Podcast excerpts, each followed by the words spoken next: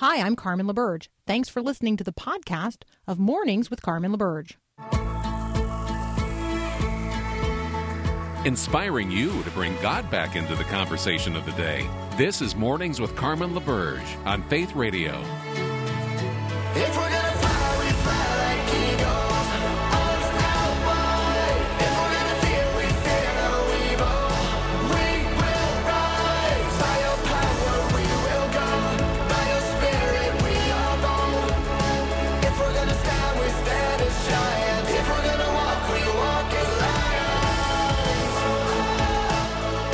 Morning on this Friday, the 25th of February, 2022. I'm Carmen LaBerge. You're listening to Mornings with Carmen on the Faith Radio Network. There is a lot in the world uh, going on today to which we want to apply the mind of Christ that we as Christians might be, well, more fully equipped to enter into the conversations of the day. If you are like me, you know people who have family and friends and ministry partners and missionaries they love uh, in Ukraine. And if you're like me, then you haven't slept much because they haven't slept at all. Um, you've had conversations via email or uh, or over some other internet communication about um, how they're sheltering in place or what they're going to do when the Russian military arrives at their door. That's how much things have changed in the last 24 hours.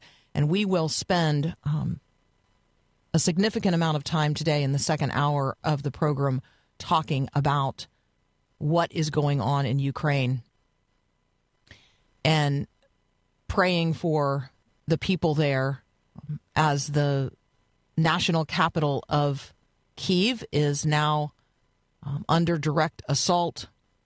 There's there's a um, a war reporter based in Ukraine. His name's Nolan Peterson. He's a former U.S. Air Force Special Operations pilot, and he has um, been in Ukraine since 2014.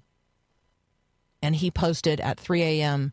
U.S. Central Time gunfire. I can hear gunfire in central Kiev. Um, it's very tense here. The Russians are in the city. So we will uh, turn our very sober attention to that in the second hour uh, today. Um, the President of the United States has, according to insiders, made his decision on his Supreme Court nominee to replace retiring Justice Breyer. That announcement uh, of the President's nominee may come as early as today.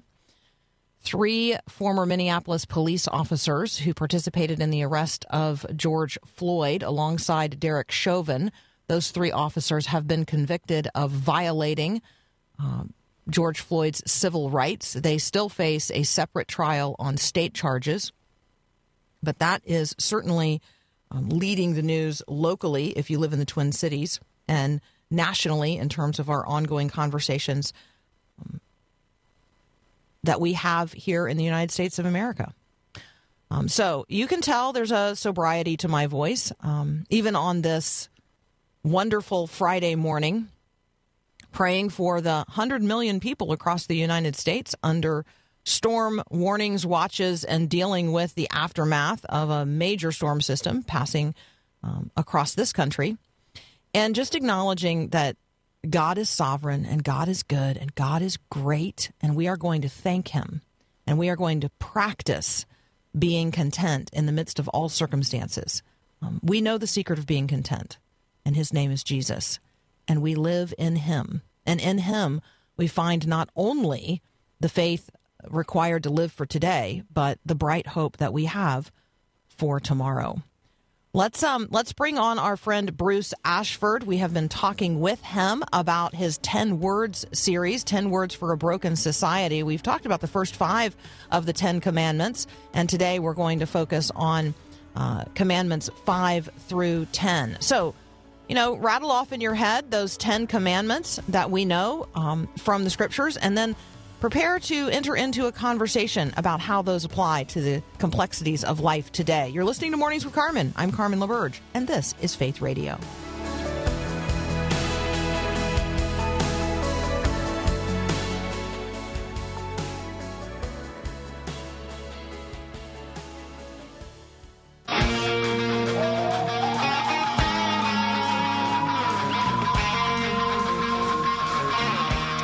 Joining us now, Dr. Bruce Ashford. Uh, we have been talking with him about a series that he has been writing and posting, and we are going to uh, continue that conversation today. You can find what we're talking about and the entire 10 Words for a Broken Society series at bruceashford.net. Bruce, welcome back.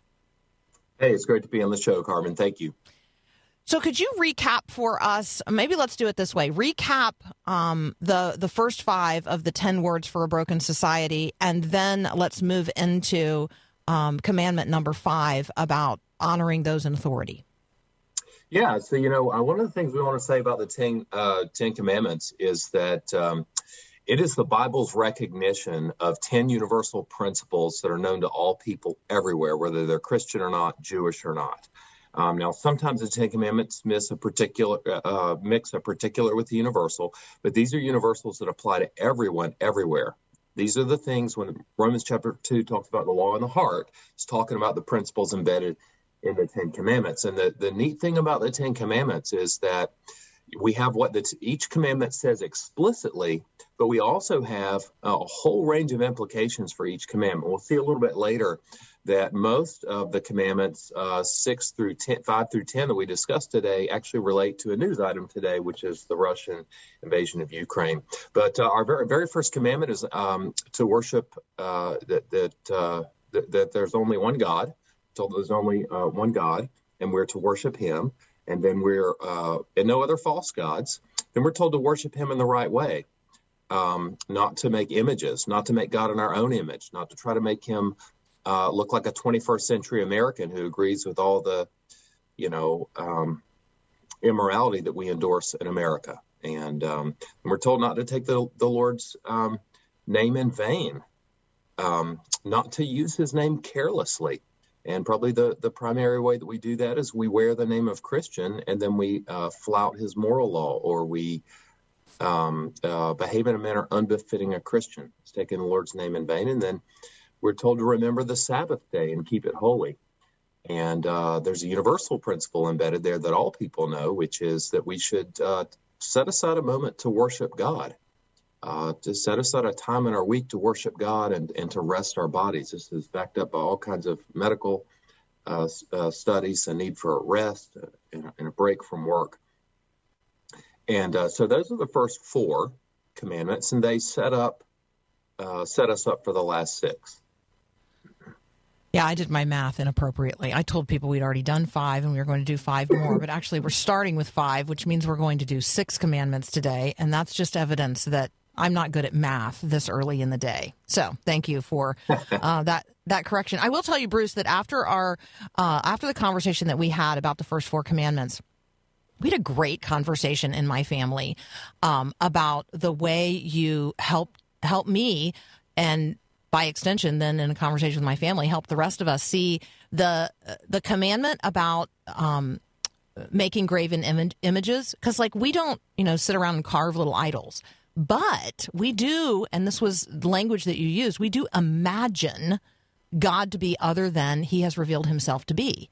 And that in that imagining, we are creating images of God that are not real. They're not righteous. They're not accurate and correct. And in so doing, we have made in our own minds this like graven image. Anyway, it was a fantastic conversation. It helped us understand um, why so many people see themselves inaccurately as image bearers of God. And it's because they have an image of God that's not accurate. And it, so uh, your conversation with me about that um, has borne really great fruit in conversations with my own family and the way I have um, thought about things in the culture. So I wanted to thank you for that. Let's talk about um, this next this next one of the 10 words. And again, we're looking at the 10 Words for a Broken Society series posted at bruceashford.net. Um, talk with us, Bruce, about commandment number five. I mean, I know it as honoring your father and your mother, but you are expanding the context of that conversation. Yeah, so we're told in Exodus 20, 12, honor your father and mother, that your days may be long upon the Lord which the land is giving you. And uh, so it, when we talk about honoring our parents, the Hebrew word for honor is one that signifies weightiness. and that we should uh, honor our parents because God has chosen for them to carry a certain weight in our lives. And there's uh, a number of different ways we should do that. When we're younger, we just should flat out obey our mother and father. There's obedience is a big uh, portion of it. But uh, number two, we should honor, we should uh, show deference to our parents. And that's not just saying yes, ma'am, and no, ma'am, but it is doing whatever we can to to honor and care for our parents. And then finally, we should love them. We should have an unconditional love for our parents. But this this commandment also implies a number of other things that we should show the same uh, or a similar deference to other forms of authority. Um, so just as God uh, placed us within a family, we're told in the book of Acts that we're placed within certain boundaries. We're placed in a nation and we should honor our leaders. That doesn't mean we always agree with them, but we should show a certain type of deference, at least to their office.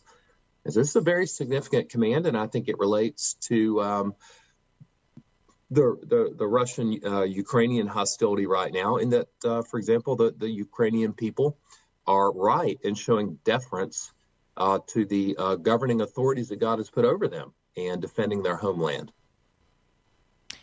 I thought that um, in in reading your reflections on uh, on commandment number five on honoring your father and your mother, this conversation about submission to authority or the recognition of God's good authority and how gracious that is, um, we don't often hear that in the conversations of the day. This is a complicated commandment. Um, not everybody sees God as good, um, and certainly not everybody has you know good parents. Uh, in, if we're going to define good as transcendently good based on who God is, and um, and not everybody lives under or in the midst of a good government, and we're seeing that played out now on the world stage as well.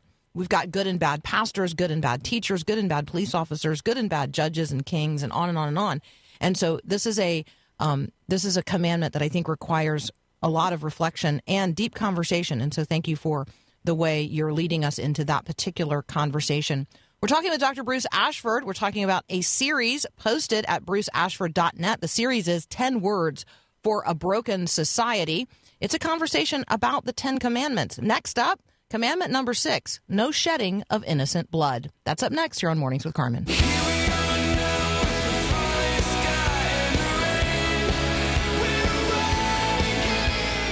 All right, one of today's headlines um, the ICC is already planning to investigate war crimes in relationship to the way that the Russian military has invaded Ukraine and killed innocent citizens. Um, even on day one. So, when we talk about the death of the innocents, when we talk about the shedding of innocent blood, we arrive at commandment number six. Dr. Bruce Ashford is here with us. We're talking about his series, 10 Words for a Broken Society, and we arrive now at commandment number six. Bruce? Yeah, commandment number six, uh, we're told in Exodus 20, 13, you shall not kill unlawfully. It's often translated as murder, because murder is, uh, you know, perhaps the most prominent uh, way of killing unlawfully, but that there are other ways also. This important is so uh, commandment is so vital and so significant because God created human beings in His image and likeness, and when we shed the innocent blood of a person creating God's image and likeness, God does not take it lightly. And there are a number of ways to do that. One is murder, um, another is manslaughter. Uh, manslaughter, the difference between those two, murder is well, when one person kills another person premeditatively, and manslaughter is when they kill them intentionally but not premeditatively, right, in the heat of the moment. But there are a number of other implications from this commandment. One is is uh, not to shed uh, the innocent, the blood of the most innocent among us, which would be um, the unborn being within the womb. Mm. And I think that the many of the significant uh, negative aspects of American life are a bit of a judgment, even though a merciful judgment. God hasn't fully judged us, but they're a judgment on the fact that we have uh, killed somewhere around uh, 70 million unborn beings in the womb here in the United States since 1973. And then uh, finally, I want to admit there, there are, are, plenty of other implications here, but that uh, war crimes are, um, mm-hmm. um, uh, you know, uh, included among this. There's a very clear tradition, the just war tradition, which uh, many seculars, but also Jewish and Christian people hold to, that argue that you you are not allowed to engage in a war unless you have uh, there are six or seven principles, or eight, depending on how you list it. But in Putin's case, he's broken two at least. One is just cause. There has to be a right reason. Uh, uh, there has to be a specific injustice that has been committed. And in this case, there is no specific injustice in Ukraine. That's widely admitted uh, by just war proponents. And then, second of all, there needs to be right intention. That uh, so if the if, if a just cause um, means that you're going in to correct a specific war level injustice, right intention means that you're going to go do that for the right reason. In other words, we could find a just cause for military action in who knows how many places in the world, but we can't uh, do it because we wish to glorify our nation, because we wish to enlarge our boundaries, which is what Putin is doing, enlarging the boundaries of Russia. Um, and so this this commandment, like all the others, has implications that reach uh, far beyond what we might typically initially imagine. All right, Bruce, because I don't want to just like speed through um, these other uh, these other conversations. Um, yeah. Can I ask you now to come back and finish the list and do a summary? We're going to do the next one. We're going to do number seven, but I don't want us to try to like speed through the ten today. Can we do that? So, Can we? Yeah, like, you mean a, like okay. uh, through the like the, come uh, like come on again in in in the coming week or so, and let's do eight, nine, and 10, and then the summary conversation? Right, sure. We can do okay. that. Okay. So um so now then I can slow down because I want to talk about commandment number 7. 10 in, in your 10 words for a broken society series, no yeah. unsanctioned sex. So what we're talking here um, is, we're talking about marriage, and, and everybody sort of knows this commandment as "Thou shalt not commit adultery." And so there's a lot of people who say, "Well, you know, I'm not married, so there's no way I could break that commandment." But that's actually not what this commandment is about. Yeah, so we're actually, you know, the heart of this commandment, number seven, is not to engage in unsanctioned sex or unsanctioned uh, procreation. And this reaches beyond just violating uh, the marriage covenant by having sexual relations outside of the covenant, physical sexual relations with another person outside of the marriage covenant. It, it also implies to uh, having sex before marriage. It implies to, we've got several trends in American society, one toward polyamory. That basically means open relationships, uh, that uh, you've got couples that and you have thruples where you have three of them who are sexually involved with each other and, and quadruples where you've got four. And that's still um, you know not something that's prominent in american life but it's becoming more prominent. Um, i think this is a sanction against polygamy against being married to uh, multiple different wives. Um, but it also applies to other things too. I think it also even applies to a, a woman using a, a sperm donor. Uh, to have a baby because that comes from a man with whom she is not in a covenant relationship. And so this commandment, like all the others, uh, is a is a, a rich treasure chest of teaching about how to live rightly and how to live wrongly. Mm-hmm. I think that um, to positively frame this commandment, we have to understand what marriage is and why God gave it, and how God intends marriage to be um, the the primary functional building block of families and then societies and uh, right. And so I think that I like the way that you talk about this being about human flourishing. Like this is not a this isn't a commandment to keep us from having fun. This isn't a commandment that's, you know, trying, you know, God trying to restrict your, you know, sexual liberty. This is about God knowing what's actually best and our trusting God that his design for human flourishing, um, which includes sex only within the bounds of a covenant marriage, a one flesh union between one man and one woman, that that's actually the way God designed all of this to work. And he knows that's the way it works best, that it's for our best and it's for the good not only of me as an individual and uh, my my marriage with Jim and our family, but culture itself, like the world itself and the way God designed it to work. Yeah, that's right. Marriage is is the uh, foundation for family. That by far the best thing for children is to have a mother and a father who are committed to one another in, in spite of their differences. And then family is the foundation for church and it's also the foundation for society. In other words, um, the, the, most basic unit of a society in God's um, uh, view, I think, is the family. That's the sturdy foundation upon which societies and nations are built.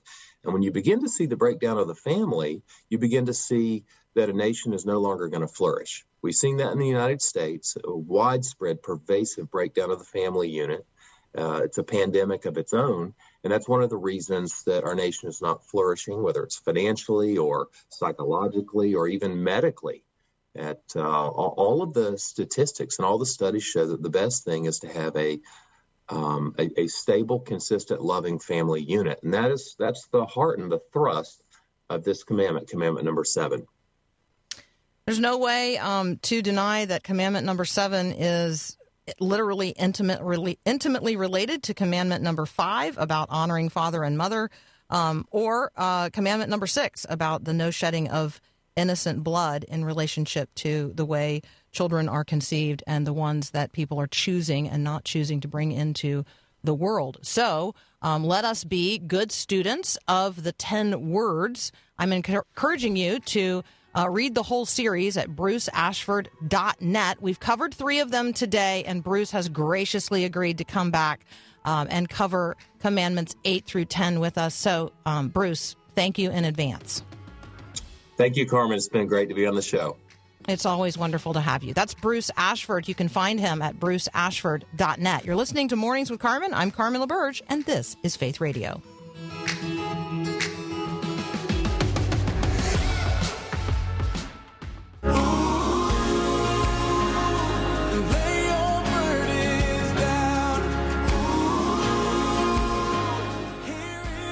Social media is um, playing an outsized role in providing a literal window, a literal lens into the homes and subways, places where the Ukrainian people are sheltering right now. Um, it's on social media, uh, Twitter in this case, that I had occasion to um, I think the word is pray with, but I also took some time to sing with a Ukrainian family who, you know, posted a short video. Um, they're sitting around their table. You can see what the room they're in looks like, and they're singing together. He will hold me fast. Um, the parents are the dad singing robustly, um, some people are singing with their eyes closed and their heads bowed. There's a teenage boy um, who is has his arms folded and he's tucked over in the corner, um, not singing. There's a baby in arms, and I am thinking to myself, that looks like my family. That looks like my family. Because that is my family. These are my brothers and sisters in Christ. And as you can hear missiles exploding outside, they are singing, He will hold me fast. This is the first time that we have watched a war unfold before our eyes via social media. We're going to reflect on that and some other social media trends with Chris Martin. You know him uh, as the content marketing editor at Moody Publishers. He's also the author of Terms of Service. It's both a newsletter and now a book. And he's a social media expert. He's going to talk with us about the effects of social media in the world today. You're listening to Mornings with Carmen, and that's up next.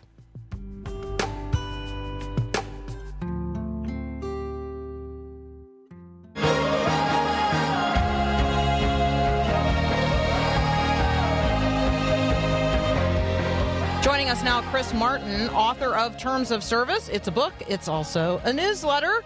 Um, he is a social media guy, and we love talking with him. So, Chris, welcome back. Hey, thanks for having me back, Carmen. Good to be here. So, I'm um, I'm more obsessively following my Twitter feed than I normally do um, because that Same. is where I feel like I'm getting the most up to date, whether or not accurate, but the most up to date and personal information about what's happening in Ukraine. So, like, just literally right now, like, I'm looking for a, a, a tweet from, let's say, Eleanor Beardsley, who is a reporter for National Public Radio. She posted a picture yesterday of the Ukrainian countryside. I mean, that could be a picture of any field in America. And, you know, and she says there, um, the soil, uh, Ukrainian soil is black and rich. And believe me, I've seen a lot of it today fleeing the Russians. When we think about an NPR reporter whose name we know um, fleeing the Russians, driving as fast as possible across, uh, you know, across Ukraine, somehow social media becomes like real media. Can you can you just talk with us a little bit about what, what we are experiencing in real time watching war unfold? Yeah, I, you know, it's really interesting that you bring this up because I was just talking to somebody about this the other day when everything kind of started to unfold.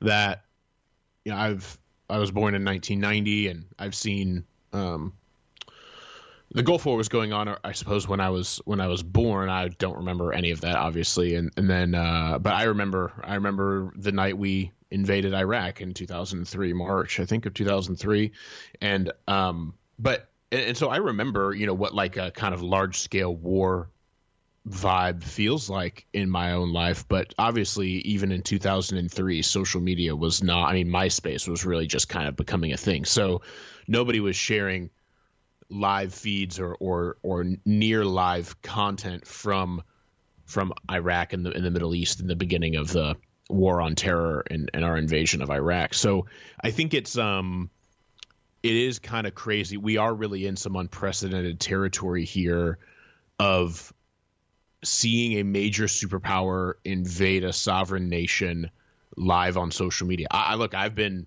as somebody who sits here and I mean, I wrote a book on the ills of social media or or the concerns that we ought to have with social media, and I wrote and and I've and I've spoken with you countless times on this subject, and I've been glued to Twitter more than I have in years in the last week um, mm-hmm. following a handful of accounts that are reporting on this stuff because uh, a because it interests me and, and b because it's um it's just so like heartbreak it, it, feels like yeah it feels like there's been hardly a more important use case for social media in the last decade than maybe what we're seeing right now just in terms of like you, you really have if you if you just catch 30 seconds of a video clip on the evening news that that does not communicate the sort of gravity, seriousness, and heartbreaking nature of the situation as much as like last night when when they were shelling Kiev. I mean, I, I could see, I was I saw like five different angles of them shelling Kiev, and it's like wow, this is real. It's not it's not just something that's reported on the evening news. Like I'm getting it alongside sports scores. It's just like you don't. Yeah, I, we have no category for a social media broadcasted major global conflict. And I think in some ways that's very it's very good that we're able to have this because we're able maybe to see a less mediated, more real look at what this is like and maybe gives people a bit more of a sobering understanding of what what is happening. At the same time, we should guard our own hearts and and be careful of people who among us who may be kind of getting obsessive about this stuff uh, that we don't be led to this sort of cycle and, and spiral of despair by what we're seeing. Um, yeah. And so I, I think it's a, it's a, it's a give and take, and, and I think it's uh, it's really remarkable, Carmen. We've never had something like this in our history. I was also made or reminded yesterday, you've always made me aware of it, but I was reminded yesterday that not everybody posting everything on social media is doing so honestly or for the right reasons. And so there's already yeah like a TikTok scam, people posting pictures and trying to raise money off of those pictures, and those pictures are actually not of what's happening in Ukraine. Yeah, yeah. Um, and, and so yeah, so these people we, have to be that, careful. That's a really good point. Right. Yeah. It's it's um there, has been a lot of good uh, some of the folks i follow like social media writers and thinkers that i follow have been writing a lot yeah about about already some content on tiktok or otherwise that is um you know from past conflicts or and not even people necessarily like some of it is people like trying to scam people out of money. Some of it's just people trying to farm attention. Like oh i have you know i found this clip from this conflict. Maybe it's from the ukrainian conflict back in 2014 and they're just like resharing it now just to perpetuate misinformation and maybe get a lot of likes and follows and clicks and such. Um, and and we should be aware that there's no there's no one better at global misinformation than the Russian government. Um, they're evil. They led many of us astray in 2016. It's well documented that they did so. And there's no one better at global misinformation than the Russian government.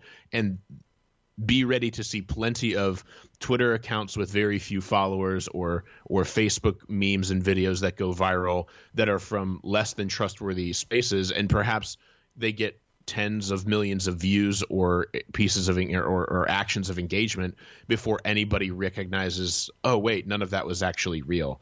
Um, and so we should we should more than ever i mean we should always be doing this but more than ever right now we should be double checking and testing and and verifying every piece of content and information we receive regarding what's happening over in Ukraine and, and in the Eastern European continent in general, because um, we may see something that looks sensational and not realize, you know, we're so caught up in this constant stream, as we were just describing, that we don't take the time to realize or research, hey, uh, actually, that that wasn't real. It was posted by a bot that's clearly affiliated with the Russian government. We we just don't know. We, a lot of us simply don't know how to find that out. We don't know how to realize those things. We just consume so quickly that we can't fact check. So we should be as vigilant as we have ever been about not being led astray by maybe some fake content regarding the conflict. I think wisdom is um, wisdom and discernment and taking a pause, like long enough to at least take a breath before you um, repost something, ask those questions. Is this true? Do I know that this is coming from a trustworthy source? Source? Did somebody ver- bother to verify it? Does it come from a um, a verified account? Like you know, some of this is just look for the blue check mark on Twitter. Like right there's some some of this is not as hard as maybe we imagine it to be, and we don't have to you can like a bunch of stuff and, and but don't necessarily like repost it retweet it or um, or pass it along as if you know for certain that it's uh, you know true truth. Like so because i want to be a reliable purveyor of information. I want people to be able to trust my feed. And in order for that to be true i have to know that what i'm passing along has come from um, a verifiable like, like somebody who's done their homework. So it's either the originator of the content um, or it's somebody who has done the due diligence to make sure that the content is accurate. Um, so uh, I think that all of that's really helpful, Chris. We're talking with Chris Martin. He's the author of the Terms of Service newsletter. He's also the author of a book by the same title, Terms of Service. He helps us understand social media, how it works, what it means, um, how to most appropriately engage in it as Christians in the marketplace of ideas today. Uh, Chris, you and I had teed up a couple of things to uh, to talk about, but I don't want to cut this conversation short. If there's if there's another point yet you want to make um, it did occur to me that when we talk about cyber attacks and cyber warfare, um, you might be a good person to tell me how that might potentially affect me.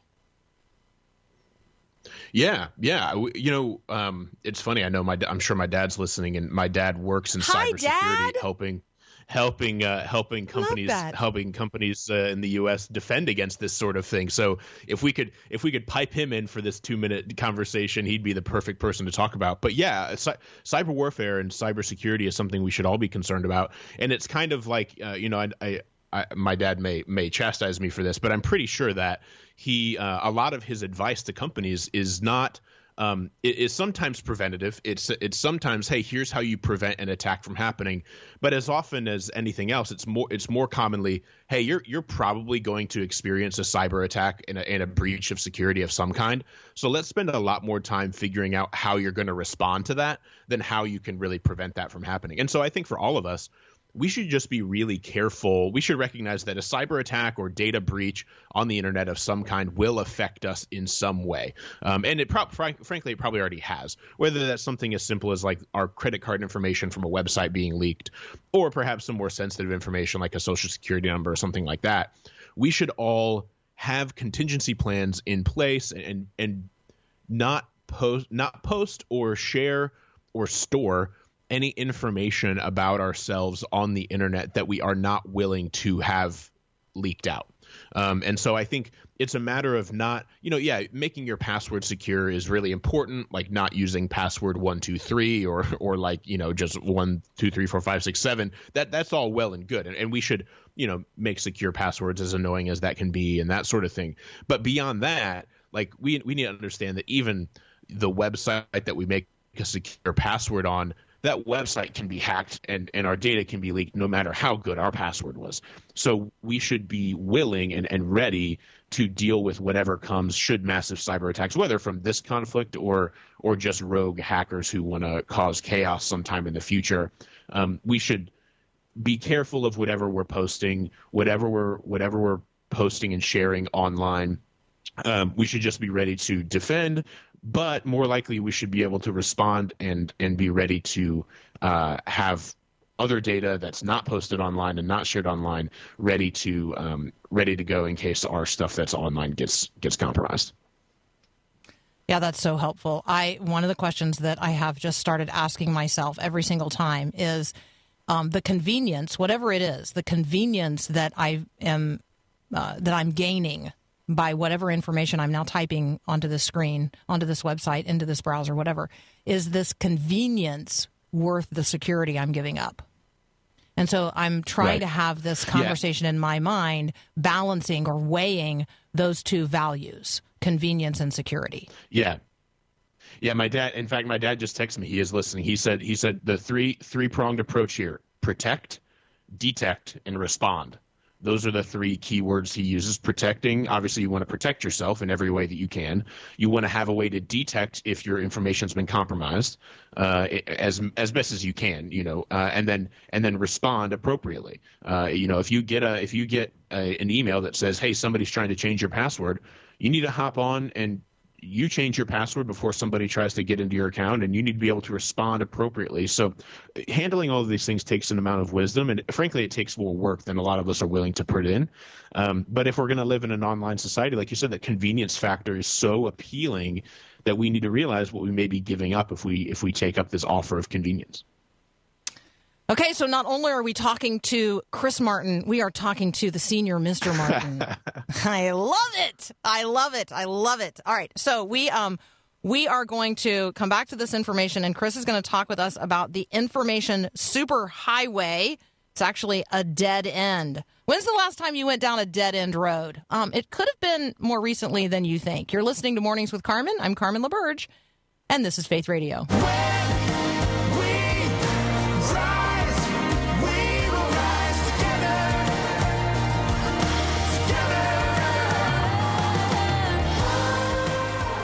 Chris Martin joins us uh, just about every other Friday. Um, we talk with him about social media, social media trends, and what we're all experiencing online.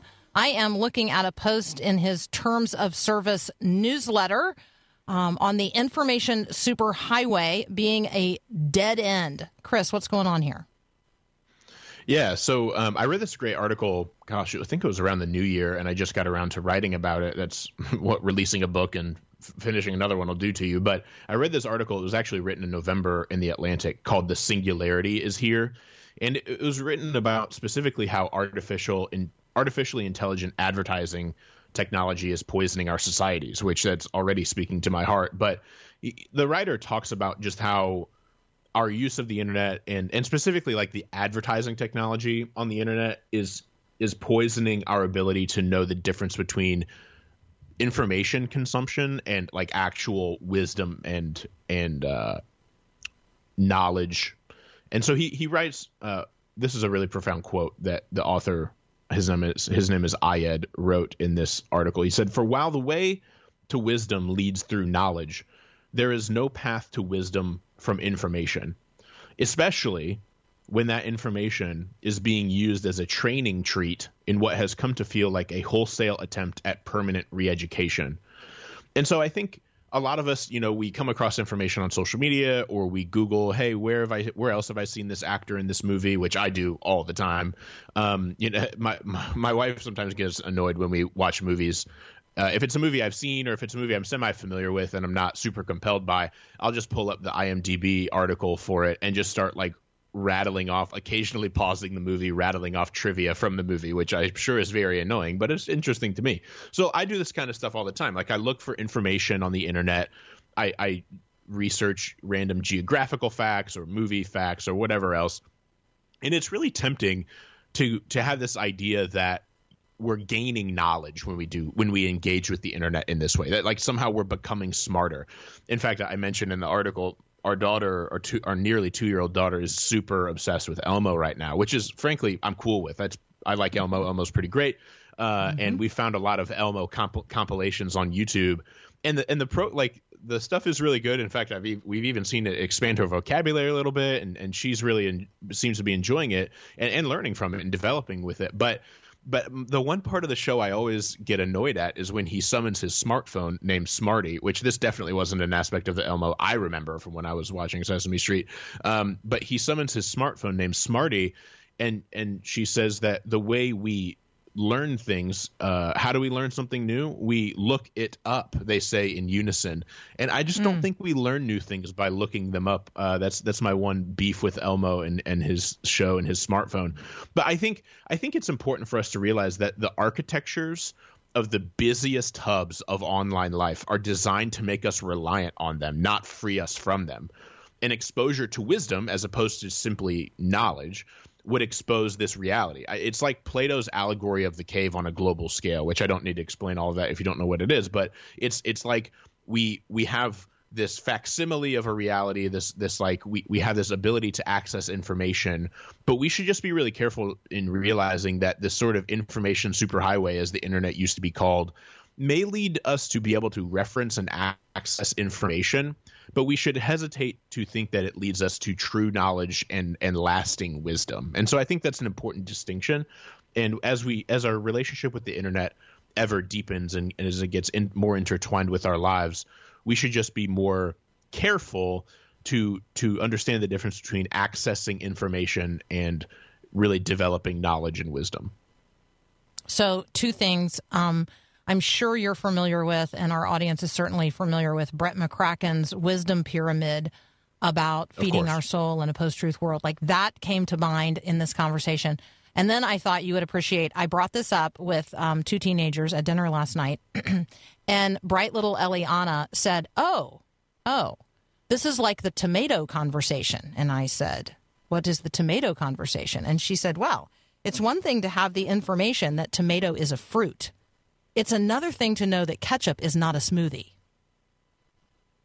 Yes. This is the exactly difference right. between that's information between, and wisdom. Yeah. Mm-hmm. Mm-hmm. Mm-hmm. Yep. Yep. Exactly yeah. There right. you go. There you go. Tomato also not really good in that fruit salad cocktail. Not so good. Not not a good not yeah, a good fruit not. in there. No. Yeah. So, uh but you could test that out with um with your tiny little person because she doesn't know that yet. So you you can see if she True. thinks cherry she cherry is a big tomatoes, ketchup. of course she is. Oh, and all the things you can dip in it. All right. So that conversation might have to be for another day. Chris, I love talking with you. Thank you so much. Um, blessings on you. I know you're having lots of conversations about the book right now. Um, so thank you for joining us as always. That's Chris Martin.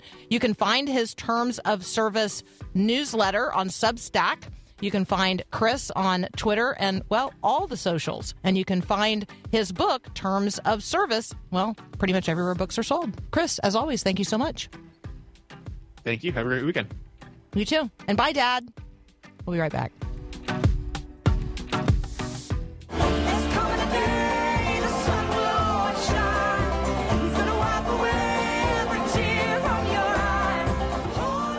Uh, those of you asking all kinds of questions on the text line about protecting ourselves in an era of cyber warfare.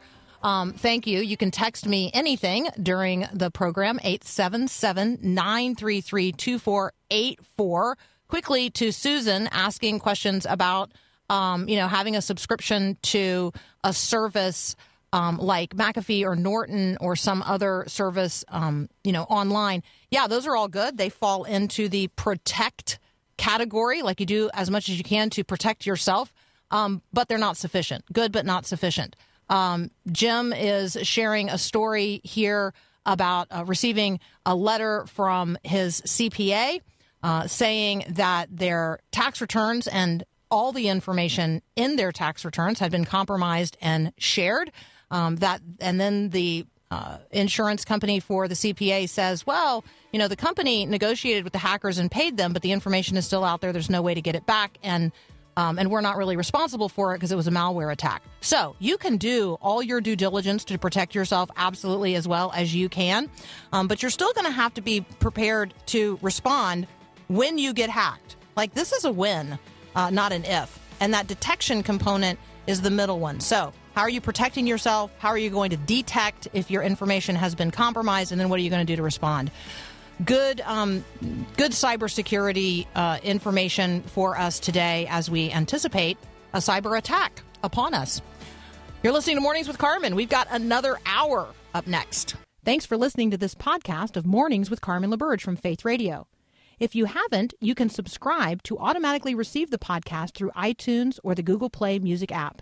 That way, you never miss an episode. It's also available anytime at myfaithradio.com.